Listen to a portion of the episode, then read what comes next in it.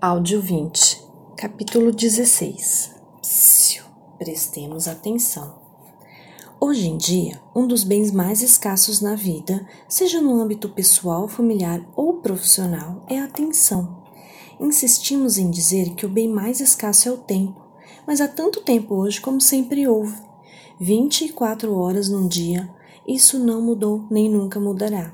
No entanto, o que mudou é que não prestamos atenção suficiente ao essencial, ao importante, ao que tem sentido. Pablo Dors diz: a atenção que prestamos a algo é o termômetro mais exato do nosso amor. Mas qual é o processo através do qual prestamos atenção? Na literatura científica, utiliza-se a metáfora do porteiro numa discoteca para ilustrar o papel da atenção.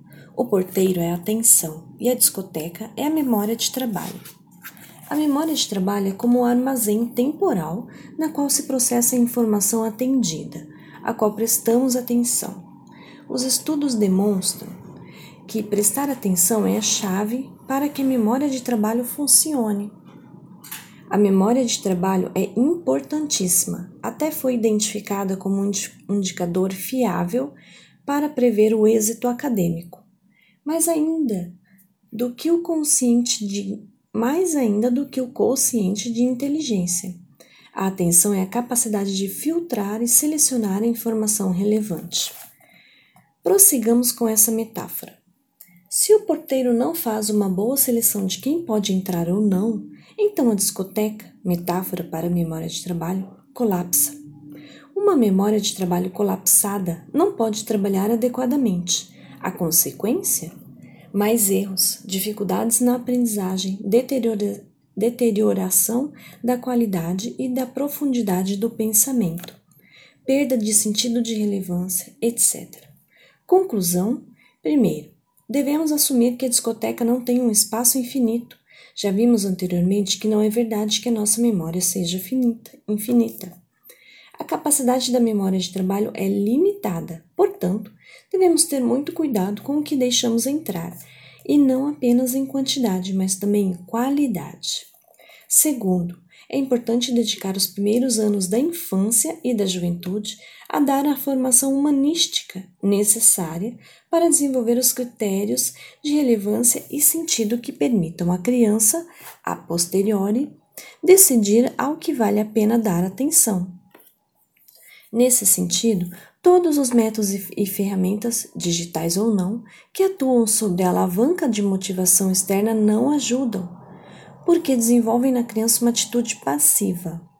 O tempo será muito mais bem investido se ajudarmos a criança a discernir o que é relevante ou não, por quê, o que é belo e o que não é, o que é verdade e o que não é, o que é bom e o que não é que significa o sentido de intimidade? Por quê? Qual é a informação que procuro agora mesmo? Por que estou a procurá-la? Para que estou a procurá-la?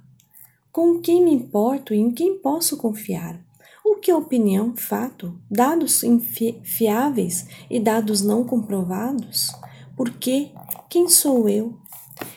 Sem o autocontrole, o sentido de intimidade, o sentido estético, a capacidade de filtrar o que é relevante e muitas outras qualidades e virtudes, o porteiro da memória de trabalho de uma criança não aguenta a alavanca de informações, de luzes, de músicas, etc., que as telas lhe oferecem.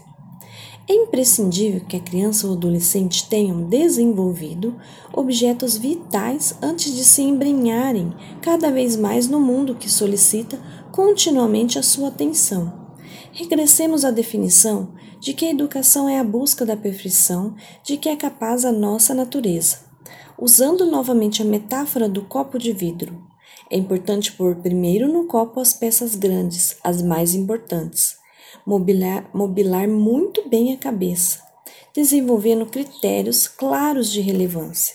Depois, vamos colocando as peças médias e, finalmente, as peças pequenas. No final, podemos, inclusivemente, acrescentar água no copo. E haverá espaço para tudo isso.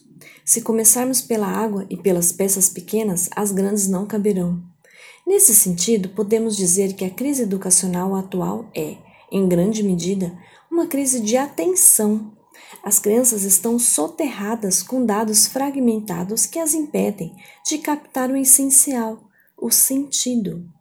Acostumamos as crianças a ritmos que não estão em harmonia com os seus ritmos internos. Fizemo-la, fizemo-las depender de sobreestímulos externos que anulam o seu desejo de aprender e, portanto, a sua atenção diminuiu. Sofrer uma dispersão de atenção.